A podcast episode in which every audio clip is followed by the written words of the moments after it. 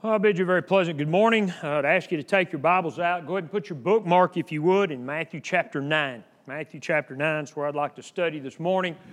Uh, I've not taken the opportunity to, uh, uh first of all, say thank you for the invitation to be here. Uh, we've uh, been blowing and going pretty hard so far this morning, so I'm grateful to the elders for the invitation to come back. it's been six years, it's hard to believe. It doesn't seem that like, that long to me, but it, it, has, and it's always an honor to be asked to go preach. It's especially an honor to be asked to go back somewhere uh, and preach. So you've either forgotten uh, or uh, got a little something out of the first time around. And so uh, I'm honored to be here. I hope that our uh, efforts this week will be of some help to you. If I can help you at all, uh, don't hesitate to call on me. We'll give you a little information about what we're going to try to do this week. Tomorrow night we're going to study from Romans, and uh, so if you're if you're going to be here, uh, I would encourage you if you want to kind of do a little homework uh, to read maybe the first five chapters, eight chapters if you're really uh, ambitious. Uh, we're going to look at some of the principles that are going on there. Uh, on Tuesday evening, going to do some stuff for parents and grandparents, and so. If you're trying to raise your kids or trying to raise your kids' kids or your kids have kids and you're still trying to raise your kids who are raising their kids. Uh, so that pretty much covers everybody at some point. Uh, or if you're helping somebody else raise their kids and you don't have any of your own, and you, because you don't have any of your own, you think you understand everything about raising kids, uh, we'll, uh, we'll try to work on a little of that Tuesday evening. Uh, Wednesday evening, we're going to do some stuff from Hebrews chapter 3 uh, about local congregational work. And then Thursday evening, uh, we're going to talk about the thief on the cross uh, a little bit. And so basically, Monday and Thursday, we're going to try to do some things that will hopefully not only help those of us that are already Christians, but if you're studying with someone, or if you're trying to prepare to study with someone, or if you have somebody that's not a Christian, uh, that you hope to bring to the meeting, uh, I would encourage uh, Monday or Thursday, probably going to be uh, the best nights for that. And so hopefully the things we talk about this, will be, uh, this week will be uh, helpful to you. and then l- let me offer my greetings from the group at home. About a year ago, Beaumont got a little shower we got 60 inches of rain in three days over three counties, and that's it's hard to fathom anywhere you live. Uh, but uh, we had about 18 families that uh, were severely affected. Brethren from all over, brethren from here, visitors that are here, uh, sent money and encouragement and help uh, to our group. And there's no way to, to ever say thank you enough for the kindness that so many folks uh, offered to, to the Christians in, in, at Northwest. And so uh, all I know to do is say thank you uh, from the bottom of our heart for the kindness that you showed us uh, at a very difficult time uh, in our lives. And things are well uh, at this point. So, okay. let, us move on and, and, study a little bit. I know that's why we're here this morning. And I understand that I have unlimited time at this point. So Kick your shoes off, get comfortable. Uh, uh, no, I'll try to be conscious of your time this morning. Uh, we live in an age of doubt culturally.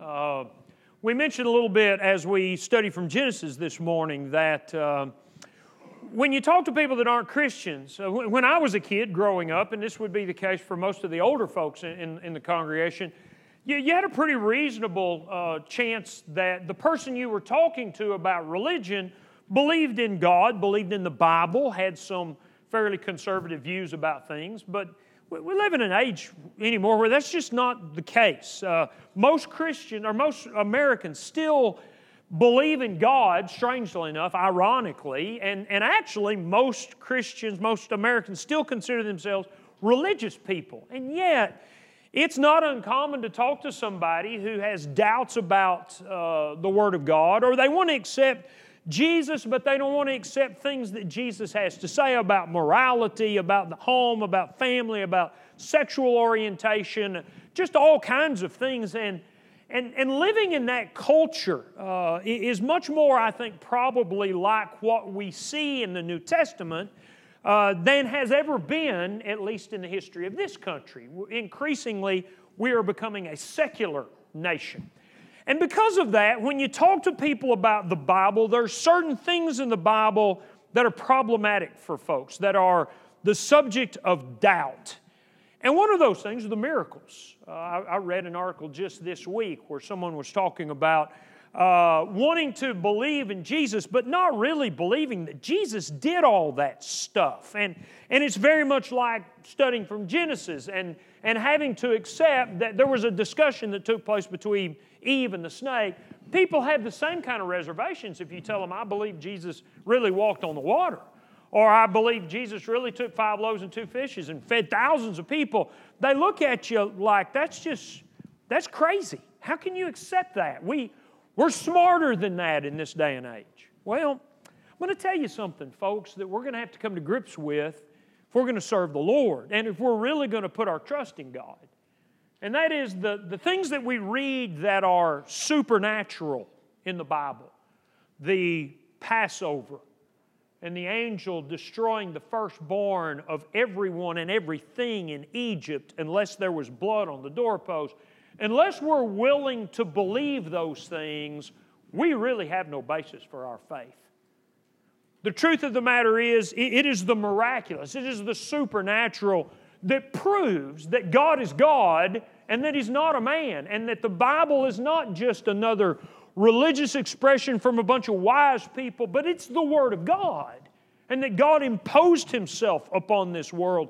And that at crucial times in the history of God's dealings with people, God suspended nature. He made the sun stand still, He parted water, uh, he, he destroyed things, He brought a great flood on the earth. He, he, he healed people. He did all of these things to prove that He's God. And, and we recognize that as you go through the gospel accounts, the people that saw the things Jesus did were very much impressed with them. In Matthew chapter 14 and verse 33, when Jesus walked on the water and then calmed the storm, the people who looked or who were there in that boat looked at him and said, This is this has got to be the Son of God. And I tell you, I mean, there's a big old river right out here. You go out there in the middle of a big bad storm when the waves are raging, and if you really want to have an experience, get out in the middle of it in a boat. And then imagine somebody just saying, Peace be still. I came across Sabine Lake in a storm one time, laying in the bottom of the boat, hoping I didn't get struck by lightning. And, and I wasn't. I wasn't so stupid as to stand up in the middle of it and go, Peace, be still, because I guarantee you nothing would have happened. But if Jesus did it and that happened, it would have impressed me. It would have impressed you too. And it impressed those people. In John chapter 6, when he fed thousands, they believed that he was the prophet that was to come, the king. They were ready to take him right then and put him on the throne in John chapter 3. Nicodemus, who at this point is probably not a believer, but he's grappling with the evidence, comes to Jesus and says, We know you're a teacher comes from God. No one can do the things that you're doing unless God is with him. Those people, when they saw the miracles, were impressed.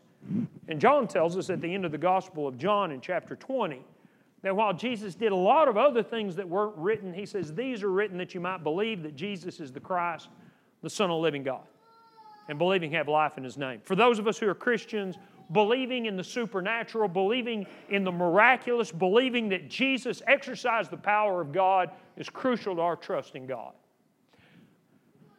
And in Matthew chapter 9, as we mentioned at the beginning of our class, God records for us a number of miracles that Jesus does in one day. And part of the reason that this is here is to help us to understand who He was, that He was God and that He had this kind of power. But, but let me suggest to you that, that there's another significance to the miracles of Jesus that I want to talk with you about for the rest of our time.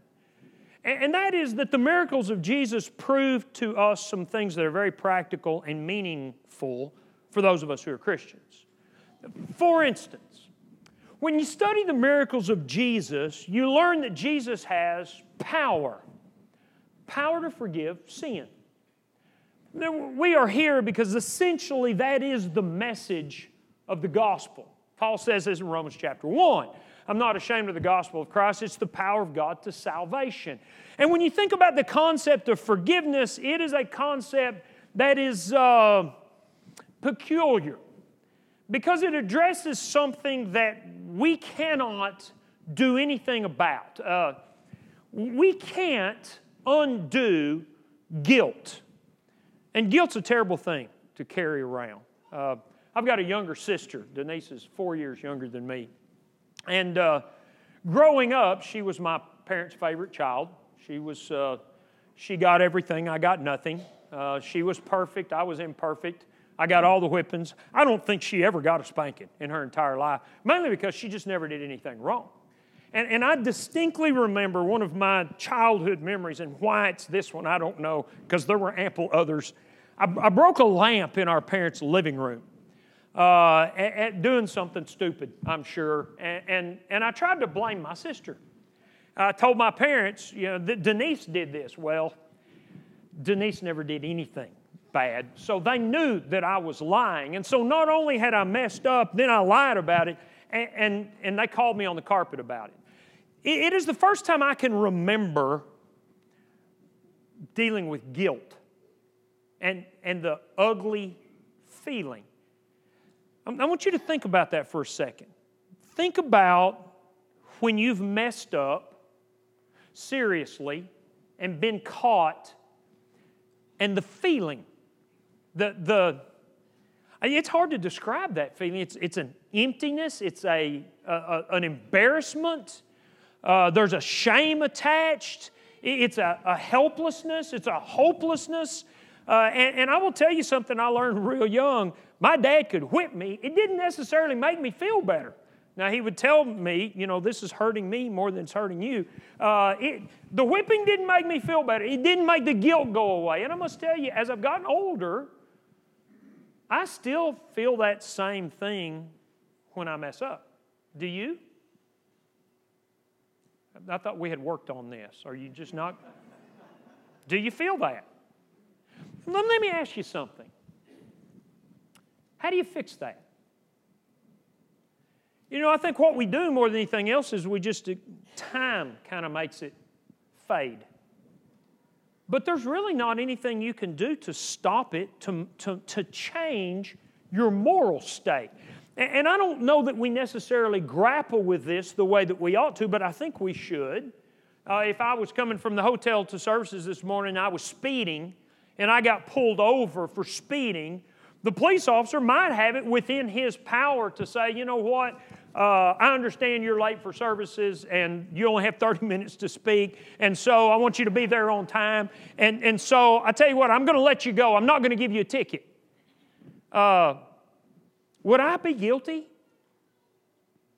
You, you know, it wouldn't change the fact that I had broken the law. And so, how do you undo that? And, and the reality is, you can't. Morally, once we find ourselves guilty, you can't become unguilty. And dealing with that is a dilemma for us.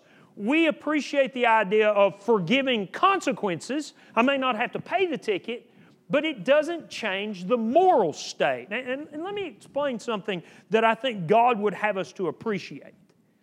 The real appeal of Jesus Christ and His sacrifice is innocence. Justification, and we're going to talk about this tomorrow night a little bit. Justification is, is not simply the forgiving of the consequences.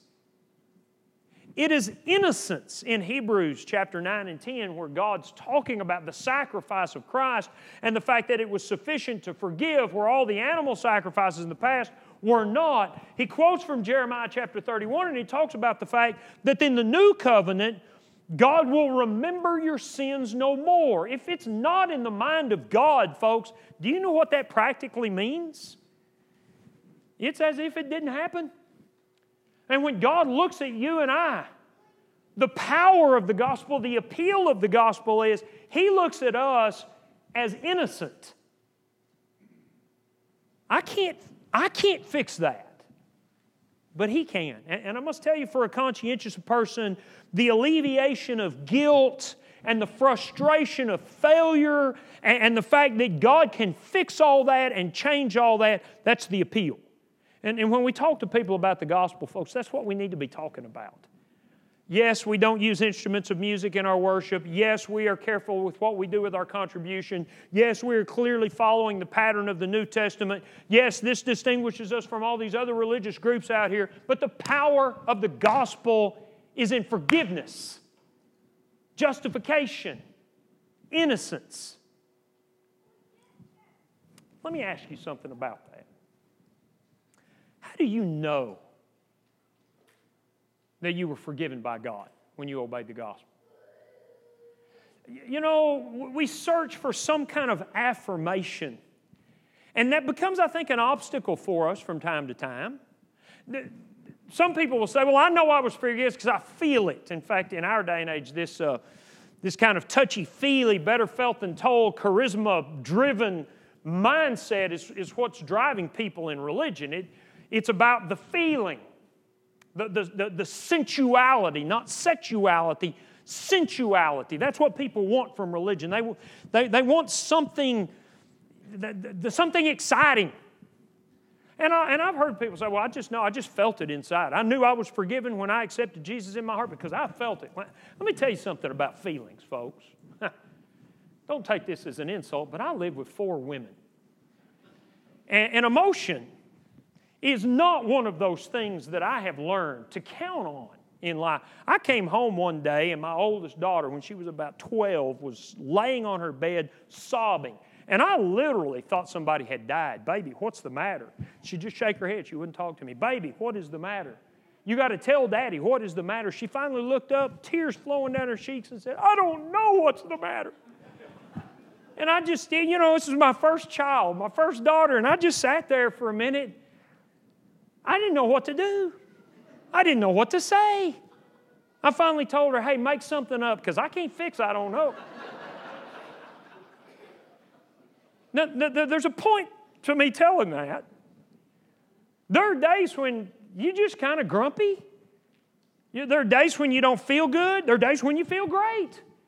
Emotions and feelings are iffy things, and we're not even sure why we feel the way we feel sometimes. You get out of bed in a good mood, you get out of bed in a bad mood. You can have a terrible disease and have a wonderful attitude, or you can have nothing in the world wrong with you and act like you're going to die today. And so you're going to tell me you're going to gamble your soul on, I just feel that the Lord forgave me. Is that all we got? Do we have to have somebody else affirm it to us? Do you need the elders to come lay their hands on you? Do you, do you need a, a preacher to come and tell you, hey, it's all okay? Do you need a priest? There are a lot of religions that, you got to have the priest to make sure and tell you it's all okay. You're forgiven by God. And until you have that affirmation, you don't know. How do you know? Well, you know because of faith. People say, well, that's kind of a cop out. No, it's not a cop out. In Hebrews chapter 11, we are told that, the, that faith is the substance, the, the, the understanding, the, the foundation of things that we hope for, and the evidence of things we don't see. I can't see forgiveness, but I trust that I have been forgiven. And then somebody says, Well, you might as well just go on feeling if you're going on trust. No. I have a real good reason to trust that God forgave me. You want to know why? Because Jesus got into a boat one day and crossed over and came to his own city, and behold, they brought to him a paralytic lying on a bed. And when Jesus saw their faith, he said to the paralytic, Son, be of good cheer, your sins are forgiven. And at once some of the scribes said within themselves, This man blasphemes. Jesus, knowing their thoughts, said, Why do you think evil in your hearts? Now listen very carefully. Which is easier to say, Your sins are forgiven you, or to say, Arise and walk? Do you appreciate Jesus is with the Pharisees contemplating the very thing we're contemplating right now? How do you know? Which would be easier, guys? Would it be easier for me to say to this guy, Your sins are forgiven, and to get up and walk? Well, the answer is it's easier to say your sins are forgiven. You know why? You can't taste it, you can't touch it, you can't smell it, you can't see it, you, you, you, you can't hear it. There is no empirical way to verify it. You can believe it happened or you can believe it didn't happen, but, but, but it's not solid. And so Jesus says to them, But I tell you what, let me show you power. so that you may know that I have the power to forgive his sins like I said I did. He turns to the man and says, Arise, take up your bed and walk. And the man got up and walked away. And what Jesus does when he, when he performs this miracle is he tries to help us to understand that when God offers forgiveness, when he tells us repent and be baptized, when he tells us to confess our faith, when he tells us to put our trust in Jesus Christ, when he tells us to, to deny ourselves and, and follow him, when we do those things, we can live with confidence that our sins are forgiven because Jesus proved he could do it. And he proved he could do it by the miracle that he did. And what are the Pharisees going to say to that? How are you going to disprove this? Somebody says, well, that doesn't prove anything. No, no, it proves everything. And you can't deny that it proves everything because Jesus connects them. Now, if you get to where you can cause a paralytic to rise up and walk and then you want to argue with the Lord, that's fine. But I don't have that power. You don't have that power. And when he had that power and said, This proves what I can do that you can't see, then we learn to trust and accept it. And I'm going to tell you something, folks, that's powerful. What that says to us sitting here is those of us who have obeyed the gospel of Jesus Christ can walk around knowing full well that we stand innocent before God. And it's not a pipe dream and it's not a better felt than told deal. It's real and God proved it to us. Are we not blessed? I want you to notice that the miracles of Jesus go on beyond that, however. They don't simply prove that Jesus has the power to forgive sins, which is powerful, but they also prove that Jesus has the power to give life. Uh, in John chapter 3 and verse 16, the God so loved the world, he gave his only begotten Son passage. Uh, people get so caught up sometimes trying to argue, you know, whether this talks about what you got to do to be saved, that they really miss the point. What Jesus is telling Nicodemus is, I came so you can live forever. I came to set up a kingdom that offers uh, power beyond the parameters of this world. And you go read the discussion between Jesus and Nicodemus in John chapter 3, and that's exactly what they're discussing. They're discussing the spiritual realm and the kingdom of God and what Jesus came to do. He came to offer eternal life. And that is perhaps for people in the temporal realm, which we all are, the thing about Christianity that we want the most. Now, forgiveness has a great appeal. It's nice not to feel guilty. But I tell you, this idea of living forever, you know, I'll be 56 here in a couple of weeks, and some of you are looking, going, ah, you're just a whippersnapper. And then some of the others are going, man, he's really old. And I tell you what I'm learning at this point in my life is that it goes by in a real hurry and I'm starting to feel the getting old part. I would agree with some of the, yeah, I'm feeling. And I know it's going to get worse. And I don't like it. I don't like anything that's happening to me. I don't like it that I can't see. I don't like it that I can't hear. I don't like it that I get winded. I don't like it that I can't hit the golf ball as far as I used to. There's just a lot of things I don't like about getting old. And I tell you, the worst part about getting old that most folks deal with is you know what getting old means? it means you're going to die soon. You know, these, these young people here, there's a reasonable expectation that they may be around for another 50 or 60 years. I'm not going to be here that long. You can call it middle age all you want to, but there's not a lot of folks that are 110, 115 hanging around. So 55 is getting older. And there is something in us that reels from that, isn't there? Have you ever noticed that funerals don't draw big crowds? What do you want to do today, honey? There's a good Tom Cruise Mission Impossible, good show, it's out. Oh no, there's a funeral going on down here around the corner. Let's go to the funeral. We don't like to think about death. In fact, in Hebrews chapter 2, we are told that all our lives we live subject to the fear of death. And I think there may be a lot of reasons for that. Personally, I think it's because we're made in the image of God and we weren't designed to die. Death is the consequence of our sin, it is not part of our original purpose. And so, what God has done is He's provided for eternal life. And who doesn't want that? Who is not interested in living forever? In not dealing with death or the death of loved ones or the death of parents or the death of children or the.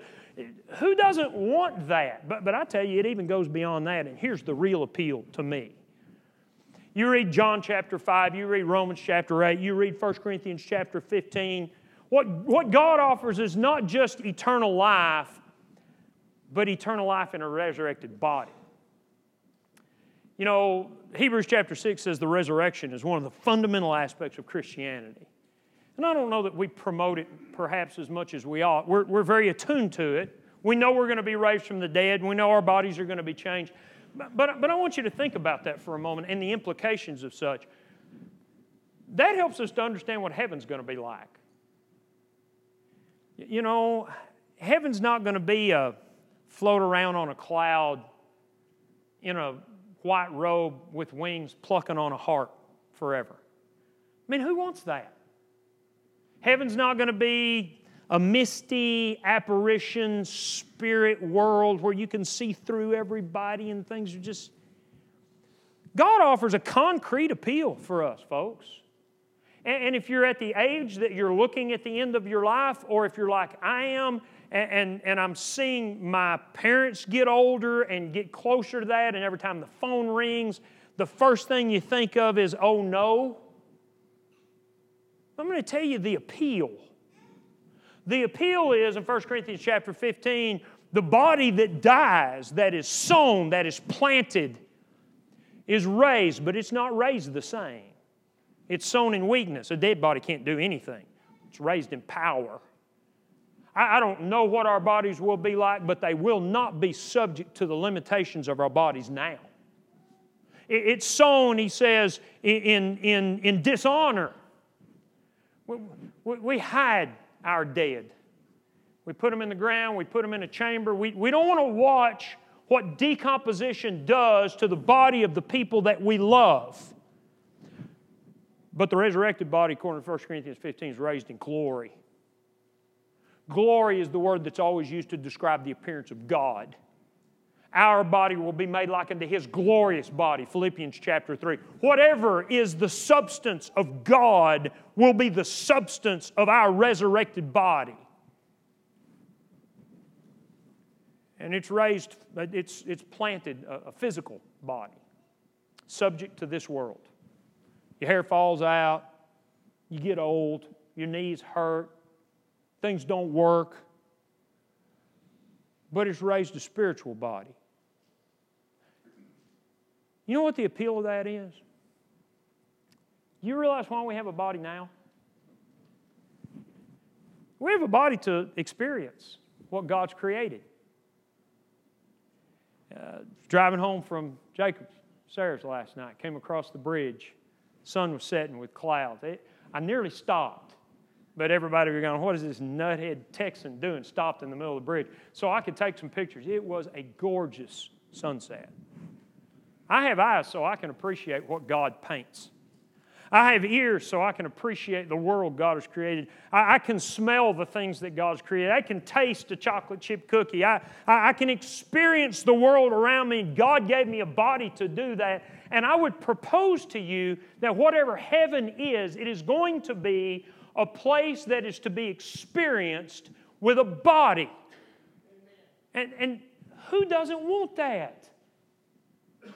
Who doesn't want that future to look forward to? Suddenly, as Paul says in 1 Corinthians 15, that death has no victory over me, the grave has no victory over me. I know what there is that's coming. And I'm going to tell you, that's a good reason to get up every day and be faithful to the Lord, to seek His kingdom and His righteousness. And if you're not thinking in those terms, you're not thinking right. But here's the question How do you know that's going to happen? You ever met somebody that's been raised from the dead? You know anybody walking around in a glorified, powerful, spiritual body? No. Can you prove God's going to do it? Yes. I have trust that God is going to raise my body because in Matthew chapter 9, as Jesus is teaching and talking to some Pharisees about a question that they have. Verse 18 says, While he spoke these things to him, a ruler came, worshiped him, saying, My daughter has just died, but come lay your hand on her and she will live. So Jesus arose and followed him, as did his disciples. Skip down to verse 23. When Jesus came into the ruler's house and saw the flute players and the noisy crowd wailing, he said to them, Make room, the girl's not dead, but sleeping. And, and they derided him, they ridiculed him. You know, we look at them and go, well, she just swooned. She just, you know, they were, they were dummies. They lived years ago. They didn't understand what death was. Come on, give these people some credit. They knew when people died. This, this girl was dead, and that's why they're laughing at Jesus. And Jesus said, No, she's not dead. She's just sleeping. Well, in the eyes of God, if you have the power to take a spirit and remove it from the body and then put the spirit back in the body, in the eyes of God, death, sleeping, what's the difference? And, and so Jesus puts them all out except for three of his apostles and the parents, and he takes the girl by the hand and, and, and she, she rises. He, he, he commands her spirit to come back into her body. And that's something we can't do. Now, we can kill ourselves. We can cause our spirit by doing physical harm to our body. We can cause our spirit to leave, but we can't cause our spirit to come back and we sure can't change the nature of our body so that if our spirit does come back, it's no longer subject to this world. And yet, that's the power that Jesus had, and it's not an isolated incident. In Luke chapter 7, he did that with a young man, the only son of a widow woman in Nain. In John chapter 11, he, he raises Lazarus from the dead after he's been in the tomb for four days. In John chapter 20, he raised himself. That, that's really impressive. You know, one of the, I think it's Luke that says that Jesus yielded up his spirit. And we'll say they gave up the ghost. No, we don't. We don't control the spirit. But when it says of Jesus, he yielded up his spirit, I think what's being said there is when he was ready to die, because he had authority, he left that body. And three days later, he came back into that body because he is God and can do so. Why did he do that? So you and I can get up every day and know, not wonder, not hope, know that God's going to raise us from the dead and raise us to live eternally in a body that is beyond our imagination, in a world that is beyond our imagination. Now, does that give you some hope to get up and live faithfully today? Let me offer you one more. There's actually three or four more in this passage, but uh, I'm out of time. Uh, even though I was told I had unlimited time. They actually told me that, folks. I had unlimited time. Look, look at Matthew chapter 9, and I, I want you to appreciate the, the, little verses that we skipped over. The, the point we have made thus far is the miracles of Jesus prove some things that you can't prove otherwise. That he has the power to forgive sins, and he has the power to raise the dead let me suggest to you that he proves what is the essential element that ties all this together, and that is that our faith is well grounded. I mean, we're trusting God to do this. We're making sacrifices in our lives. We're living in a certain way. We're not living like the rest of the world is, and we're doing that trusting that God's going to do these things. Well, how do we know that trust is well founded? Hebrews chapter 11 says that uh, without faith, without this trust in God, it's impossible to please Him.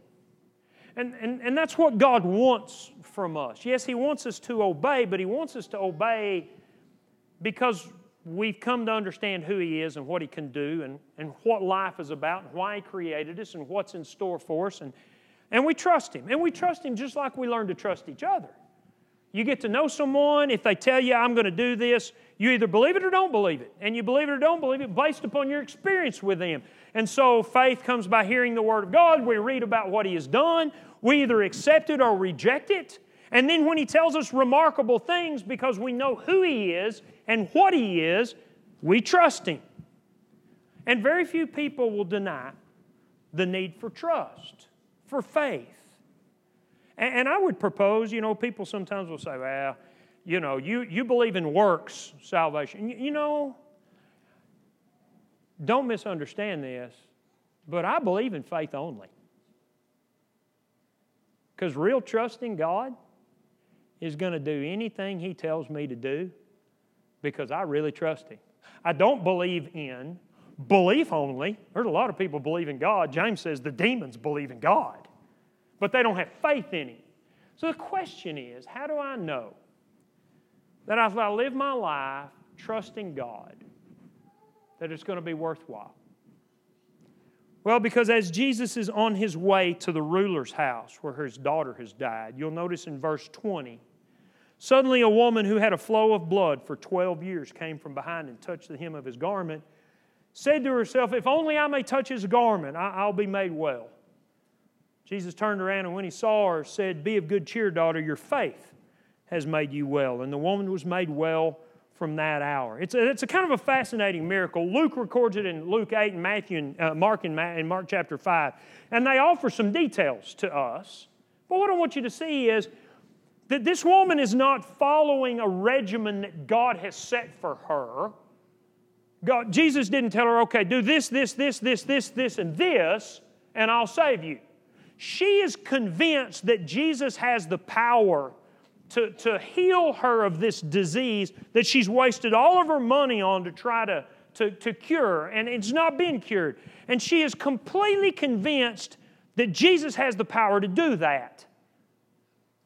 And Jesus healed her because of that. That's what he tells her here. It's your faith that made you well. Now, the power wasn't in the faith. That's something that modern day faith healers would have us to understand.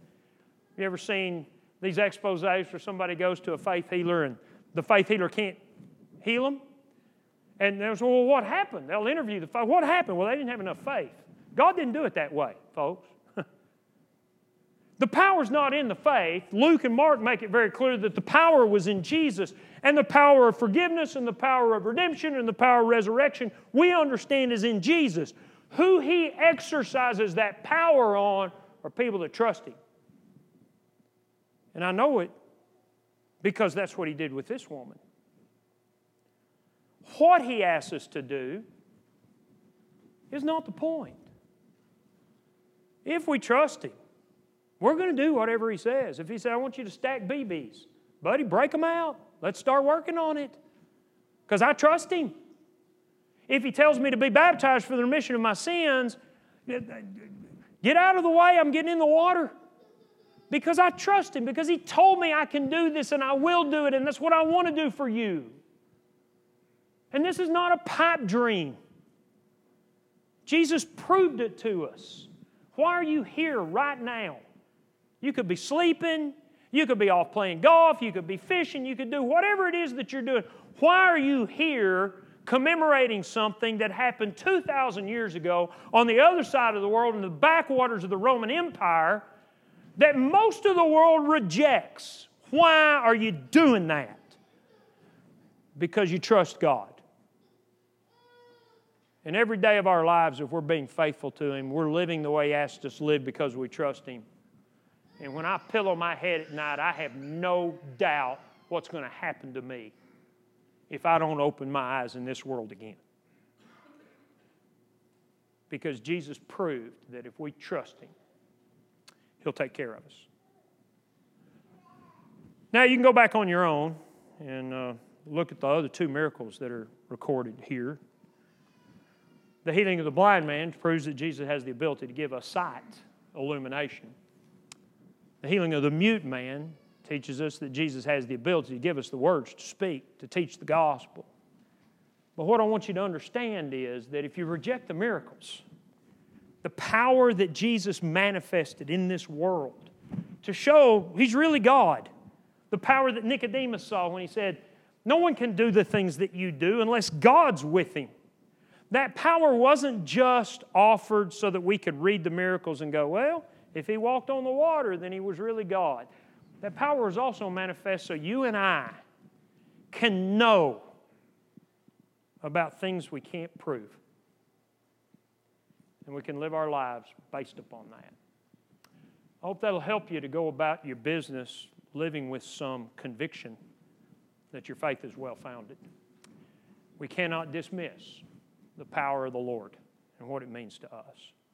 May well be that you're not a Christian, that you've uh, not thought about these kinds of things, or maybe you look at the Bible with some degree of suspicion. Uh, please give it serious consideration. please understand that the evidence is overwhelming for the veracity of the Scriptures and all of the miraculous that is in there. And please understand how important that is to your soul. If you need to change your life, do it today. If you need to obey the gospel, do it now. If you need to make it right when you haven't been faithful, we could help you at all, we invite your response while together we stand and sing.